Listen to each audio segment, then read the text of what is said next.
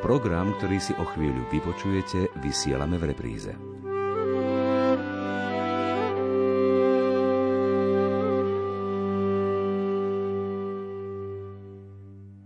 Požehnaný nový rok 2010, milí poslucháči.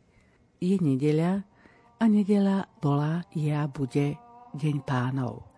Zasveďme ju aj dnes Pánovi a zahlbme sa do textov Evanielia, ktoré sa číta vo všetkých katolických chrámoch, dnes podľa svätého Jána. Aleluja.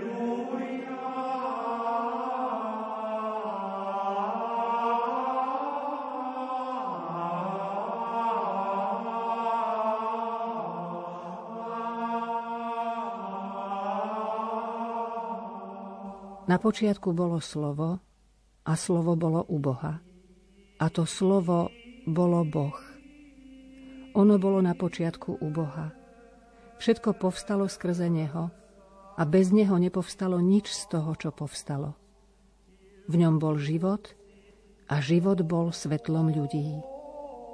A svetlo vo tmách svieti a tmy ho neprijali. Pravé svetlo, ktoré osvecuje každého človeka, prišlo na svet.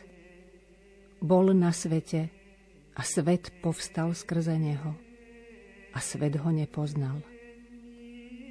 Prišiel do svojho vlastného a vlastní ho neprijali. Ale tým, ktorí ho prijali, dal moc stať sa Božími deťmi. Tým, čo uverili v jeho meno, čo sa nenarodili ani z krvi, ani z vôle tela, ani z vôle muža, ale z Boha. A slovo sa telom stalo a prebývalo medzi nami. A my sme uvideli jeho slávu. Slávu, akú má od Otca jednorodený Syn, plný milosti a pravdy. Počuli sme slovo Pánovo. Aleluja. O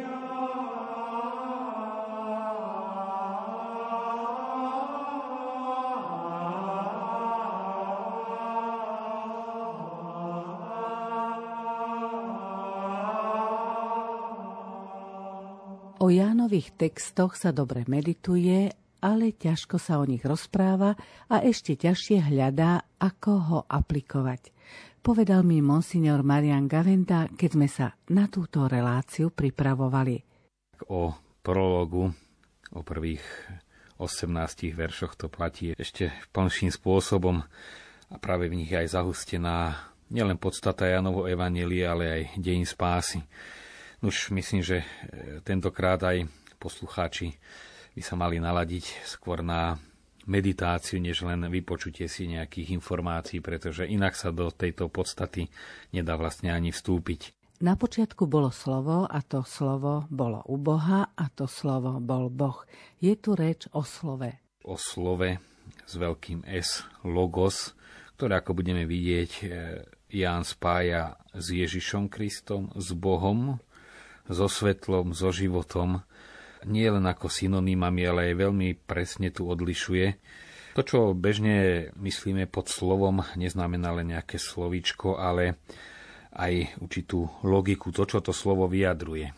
Slovo v biblickom chápaní a zároveň slovo v múdroslovnom chápaní, pretože v Jánovi sa zbieha biblický pohľad, ale aj s pohľadom už prenikajúceho gréckeho chápania múdrosti, ktoré napokon vidíme aj už v knihe Múdrosti, v jednej zo starozákonných kníh alebo v knihe Prísloví.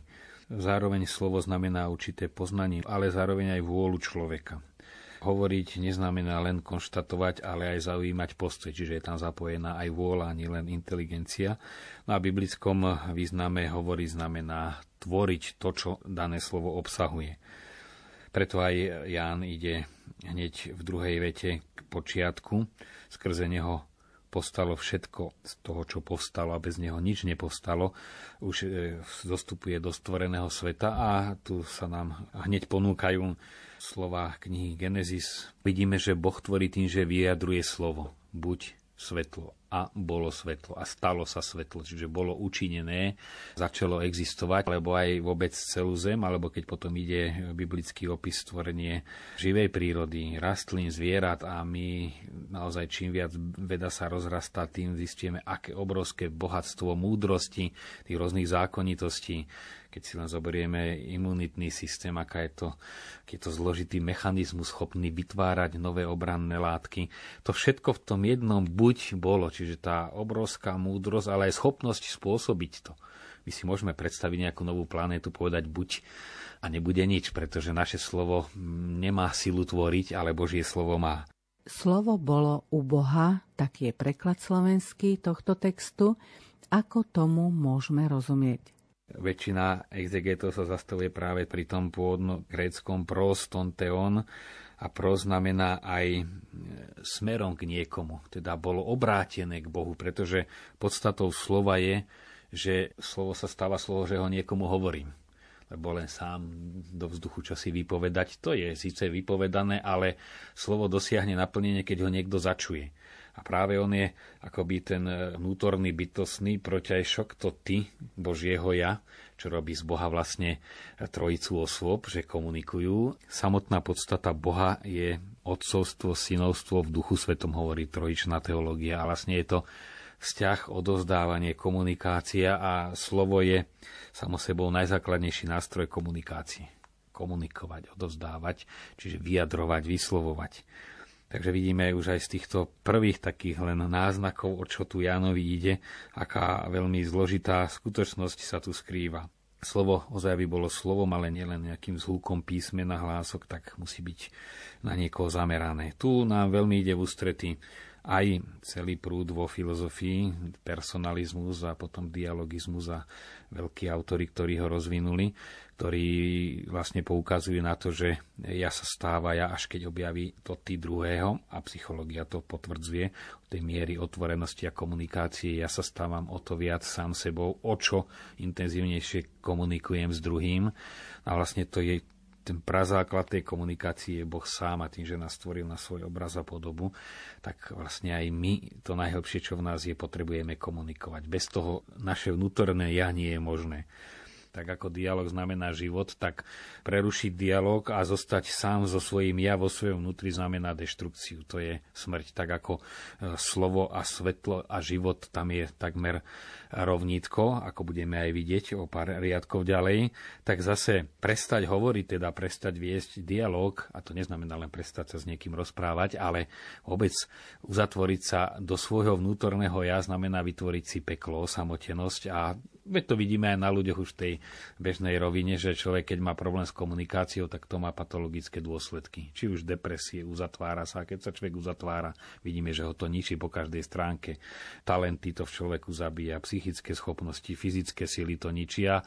A na druhej strane, keď sa človek otvorí, vidíme, ako ho to oslobodzuje.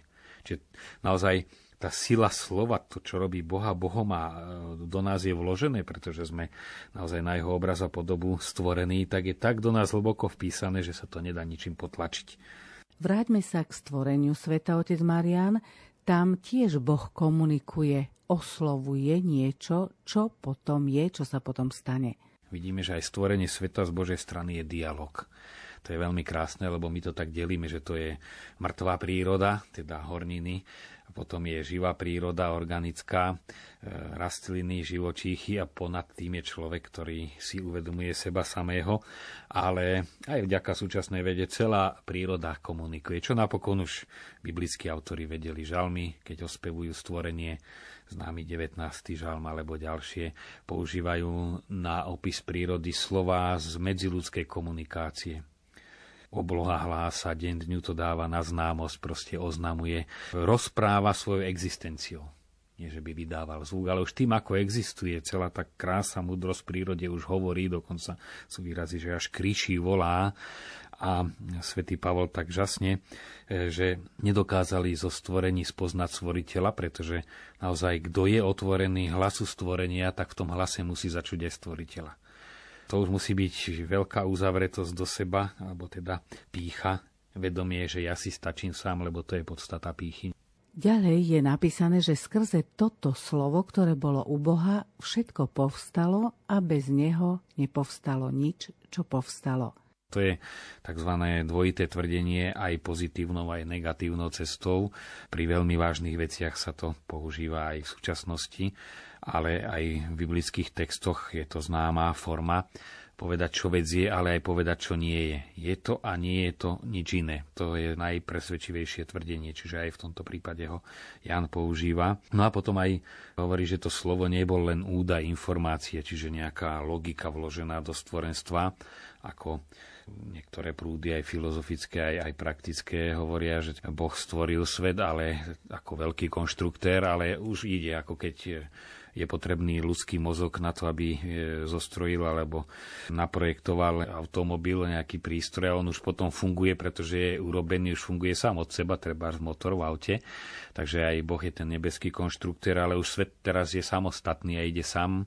No ale my vidíme, už keď prenikáme do hĺbky sveta, aj v tomto zmysle, že on je aj udržiavaný Bohom. Že je chcený Bohom. Keby Boh len na sekundu nechcel svet, tak ten svet zanikne. To je trvalo chcený. A to je to úžasné, že naozaj my už nie sme hodení do nejakého mechanizmu a zákonitosti prírody, ale to všetko je chcené a udržiavané. Prečo je toľko chaosu vo svete, keď hovoríte, že všetko je Bohom chcené? To je paradox už potom vôle človeka, že Boh ponecháva pri bytí aj človeka, ktorý ho odmieta a ktorý vnáša tým pádom, teda hriechom, neporiadok aj do sveta stvorenia.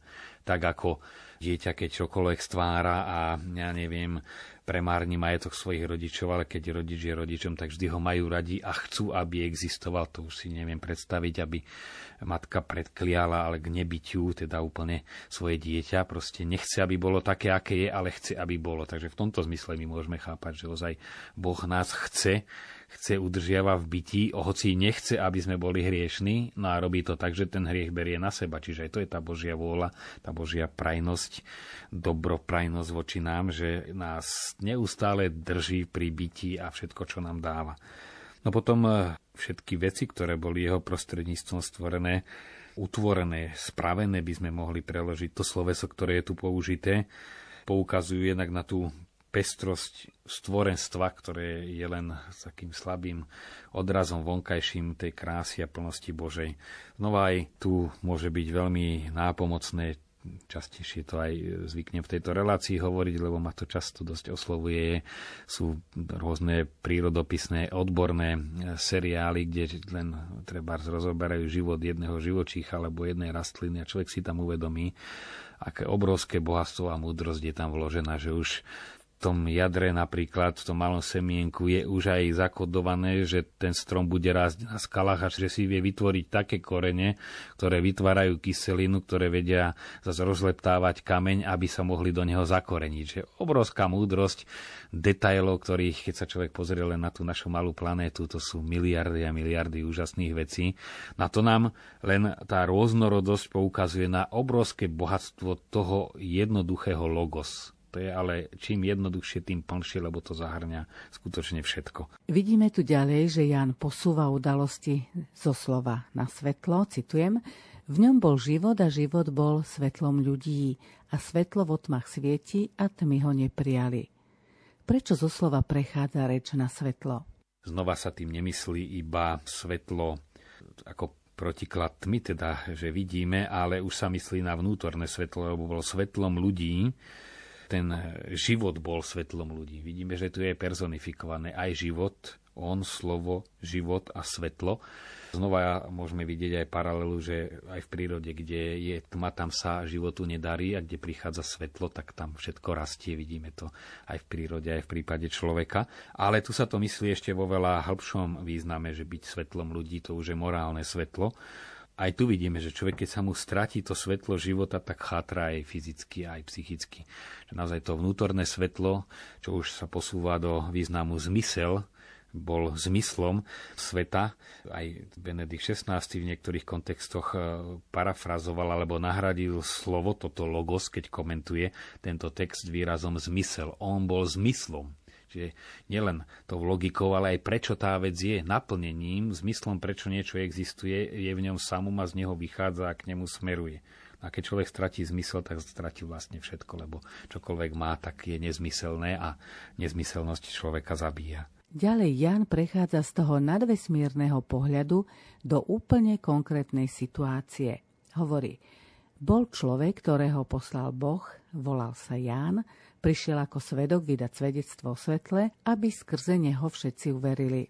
Celkové starozákonní proroci boli svedkami Božieho slova, i keď v biblickom ponímaní človek skôr počuje, než vidí, ale tým počutím sa mu stáva vec jasná. To vieme aj z našej bežnej skúsenosti, že nad niečím buď uvažujeme, alebo počúvame prednášku a zrazu mi je jasné, stala sa mi vec jasná, nie že by mi niekto reflektorom zasvietil, ale prišlo mi vnútorné svetlo, vďaka ktorému vidím, že vec sa má tak a tak. Čiže v tomto zmysle proroci zachytávali veci tak, ako ich chce Boh. Čiže prenikli do tej Božej logiky veci a udalosti a preto ich videli jasne.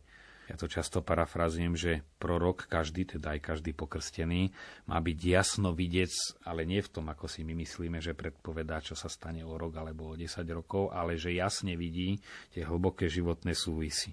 A v tomto zmysle prichádza Ján ako svedok vydať svedectvo o svetle. On do tých božích súvisov života prenikal cez tých 30 rokov prípravy a potom vystúpil ako svedok. To je určité pravidlo, že druhým my nemôžeme odozdať len náuku o Bohu, lebo Boh je ďaleko viac než náuka o ňom, ale podstatou Boha je, ktorý je logos, ktorý je dialogos, teda rozhovor, dialog, podstata Boha, dialog lásky, jedine tak, že vstúpime do tohto dialógu. To ako keď o niekom, koho aj teraz z vás poslucháči niekto nikdy nevidel, nepozná a ja by som vám tu o ňom porozprával množstvo informácií o nejakom človeku, trebárs na druhej strane pologule, niekde v Južnej Afrike alebo Amerike. A zrazu by som vás s tým človekom zoznámil, aby ste sa začali rozprávať. To je absolútne iné poznanie, než len nahromadené vedomosti. A práve toto vovedenie do vzťahu je vlastne vydávanie svedectva. Znova nielen vydať svedectvo, že ja som to videl a potvrdzujem, ale svedectvo v biblickom chápaní je to, čo či už prorok, alebo ten, ktorý bol Božím svedkom, prežil, tak vedel to sprístupniť druhým. A sprístupniť znamená voviesť do vzťahu. Preto napríklad v prvotnej cirkvi, keď prijímali do spoločenstva a pripravovali na krst katechumenov, to nebolo, že odučíš sa katechizmus, vyskúšame ťa, spravíš test, dosiahneš počet bodov a môžeš byť pokrstený. To bolo vovádzanie do vzťahu. Samozrejme obnášalo, zahrňalo aj vysvetlenie teologické, alebo tam to bola skôr teda kerygma, ohlásenie, ale vovedenie do vzťahu, napríklad známe katechézy Cyrila Jeruzalemského, ktoré robil tak, že stál a rozprával sa s ikonou a tých poslucháčov ovádzal do rozhovoru. Cez ikonu teda so samotným Bohom, ale nie, že by odprednášal učivo o Bohu. Ján, keď pozrieme štruktúru tohto logos, ako prelína tie hlboké úvahy s Jánom Krstiteľom, ako svedkom o svetle a o živote, tak sleduje práve tento istý postup. V tomto prologu evanjelista Ján hovorí, že Ján Krstiteľ nebol svetlom, ale prišiel o svetle vydať svedectvo. Už sa približujeme k svetlu, nie tomu svetlu stvorenia, ale tým svetlom, ktorý je Ježiš Kristus, ja som svetlo sveta. Čiže on nebol Mesiášom, ale bol mu pripraviť cestu. To, čo potom už ozaj v konkrétnej podobe máme zachytené, keď sa opýtali, či on je Mesiáš a povedal nie, ale ten, ktorý kráča za mnou, je predo mnou a ja nie som hoden rozviazať mu remienok na jeho sandálach a on vás bude krstiť duchom, ja vás krstím iba vodou.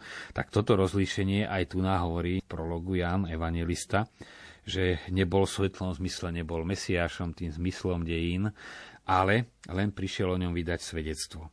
Svedectvo o svetle sme hovorili, že prichádza cez prorokov alebo cez tých svedkov Božieho svetla, Božej pravdy, ale zároveň je ešte dôležitejšie v súčasnej mentalite upozorniť, že záblesk toho svetla nosí každý v sebe v podobe svedomia. Tam zároveň je zahrnuté to svetlo svedomia, že človek naozaj, sú o tom mnohé vedecké dôkazy, sám v sebe nesie to vnútorné svetlo, ktorému hovorí, toto je dobré a to je zlé. môže poprieť to svetlo, môže uhýbať pred svedomím, ale to a priori hodnotenie v akejkoľvek kultúre, pod akýmkoľvek vplyvom človek, to základné rozlišovanie medzi dobrom a zlom má v sebe. Je to svetlo, aj vnútorné svetlo človeka, ktoré je odrazom Boha, alebo ako hovorí koncil, svedomie je vnútorná svätyňa človeka, kde sa Boh stretá s človekom a človek s Bohom. Čiže je to niečo veľmi, veľmi veľké a je v každom človeku. Tak ako každú svätyňu ju možno samozrejme znečistiť, rozbiť v sebe, ale samo o sebe si ju človek nesie, prichádza na svet a má ju v sebe. Je tu tiež paradox, ktorý je aj v dnešnom svete častý. Do svojho prišiel a vlastne ho neprijali. Ako vnímate túto situáciu? To je jednak to bezprostredné odmietanie, ktoré Ježiš stretal počas svojho verejného pôsobenia, ale ktoré stretol aj ako Mesiáš zo strany celého izraelského národa, ktorý čakal na Mesiáša, ale pretože mu nevyhovoval, tak ho odmietol. A už sme to pri aj iných príležitostiach hovorili, aké to riziko vytvárať si Boha podľa našich predstav, lebo niekedy potom hrozí, že toho skutočného Boha prítomného medzi nami vyslovene odmietneme, alebo v lepšom prípade si ho ani nevšimneme, že je tu a toho nášho vysnívaného zase nestretneme, lebo existuje iba v našej hlave a v našej fantázii, ale nie v skutočnosti. No ale my máme aj vysvetlené, že prečo ho neprijali, to je... To kainovské čosi, čo človek nesie v sebe, je skrývať sa so svojím hriechom. Máme v Evanjeliu potom vysvetlené, že pretože ich skutky boli zlé, teda radšej mali tmu, hoci vedeli, že tá tma nie je príjemná, ale na svetlo sa báli. Čo znova zakúšame už od detstva aj v medziľudských vzťahoch, keď voči niekomu sme sa previnili. Radšej sa mu neukazujeme na oči, či už deti rodičom, alebo keď bolo treba žiackú knižku ukázať a dať podpísať, ako sme kľučkovali, ale aj dospelí, keď cítia výčitku, tak máme tendenciu radšej uhnúť, než to konfrontovať, hoci len pravda nás vyslobodí.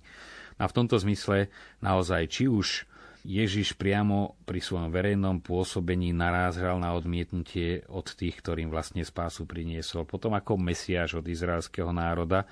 A vidíme, že keď si predstavíme tú obrovskú ponuku, ktorú dáva dielom spásy, ktorú v rámci cirkvi dáva cez sviatosti, že prevažne je odmietnutý. Aj v rámci toho Slovenska, ktoré sa hrdí, že je katolícke. Ja som raz takú zužujúcu štatistiku povedal, že skutočne z tých veriacich len asi 10 až 15% chodí aspoň raz v nedeľu do kostola. Z tých 15% väčšina celý rok je tak s Bohom pohádaná, že nemôže chodiť na príjmanie, čiže viac menej ako rozhádaná rodina. No a ešte aj z tých, čo idú, veď keď sa na seba pozrieme do svojho vnútra, ako často aj prijímame, aj neprijímame, čiže tým nechcem moralizovať, ale skôr tak sa zamýšľam, aké obrovské bohatstvo tej ponuky, toho svetla, toho života, ktorý dostávame, odmietame aj my sami. Prológ nekončí našťastie pesimisticky. Ďalej sa v ňom píše. Tým, ktorí ho prijali, dal moc stať sa Božími deťmi, tým, čo uverili v jeho meno, čo sa nenarodili ani z krvi, ani z vôle tela, ani z vôle muža, ale z Boha. Je tu určitá nádej. No to sú veľmi dôležité a také nádeje plné pasáže tieto slová, pretože to slovo s veľkým S, ktoré odovzdáva svoje bytie, tým, že je to slovo, ktoré je v dialogu s otcom, teda synovský rozhovor, slovo je aj syn, a ten sa rozpráva od večnosti s otcom, teda je to dialóg s otcom. Prijať toto slovo znamená vstúpiť do dialógu s otcom.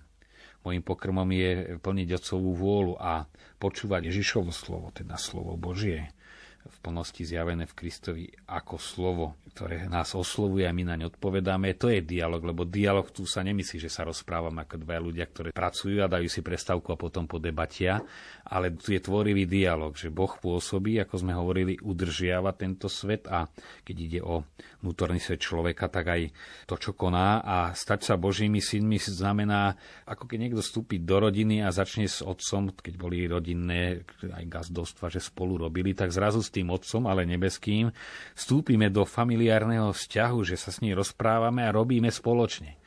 čo z jednej strany vyznieva ako zrieknutie sa vlastnej vôle, ale znamená prijať božskú vôľu alebo Božiu vôľu, čiže byť zbožstvený. A to je to, čo tu Ján hovorí, že dal moc stať sa Božími deťmi. To je obrovské vyvýšenie, ale najskôr človek musí prestať chcieť mať veci podľa svojho, čiže uveriť v jeho meno. V mene je aj celá podstata osoby. Vysloviť meno znamená aj pôsobiť, tvoriť, a preto, čo uveriť v jeho meno, znamená stotožniť sa s obsahom a silou jeho slova, a to znamená byť Božími synmi alebo Božími deťmi. Všetci, ktorí prijali toto slovo, teda sú pokrstení. Ďalej sme počuli: a slovo sa telom stalo a prebývalo medzi nami. Z jeho plnosti sme všetci dostali milosť za milosťou. Približne tak sa končí dnešné evanjelium. Naozaj my dostávame milosť za milosťou. Je to tu myslené aj milosť na milosť, teda naozaj veľmi veľa, ale aj časovo, že stále ju dostávame. Že Boh stále nám tú milosť ponúka. A to je to, čo vlastne vo vianočnom kontexte spievali aj anjeli, že a na zemi pokoj ľuďom, ktorých Boh miluje, ktorým sa obracia vo svojej dobrote. Tá eudokia, tá Božia blahosklonnosť, teda tá prekypujúca dobrota, ktorú vylieva na ľudstvo tým, že posiela svojho syna, znamená práve toto. Prijímať milosť za milosťou. To stať sa telom, slovo sa telom stalo, znamená, že to večné, nekonečné Božie slovo sa nám tak priblížilo, že sa stalo jedným z nás. A tu telo sa myslí dokonca aj carne, aj v latinčine je telo, ale aj meso. Čiže sa myslí tá ozaj tá mesitá telesná stránka človeka. To večné slovo sa stalo až mesom, telom, teda jedným tak blízko nás, že my môžeme priamo s ním sa rozprávať. No ale zároveň preto sa nám priblížilo, aby v takejto podobe sa nám dal ako Boh. V ľudskej podobe sa nám dáva ako Boh, a to je jediný spôsob, ako my v ľudskej podobe a žijúci v tele vieme Boha prijať a spolu s ním aj účasť na Božej prírodzenosti. No, to je tá obrovská veľkosť, do ktorej sa vlastne celý tento prolog uzatvára. Čo znamená a slovo prebývalo medzi nami?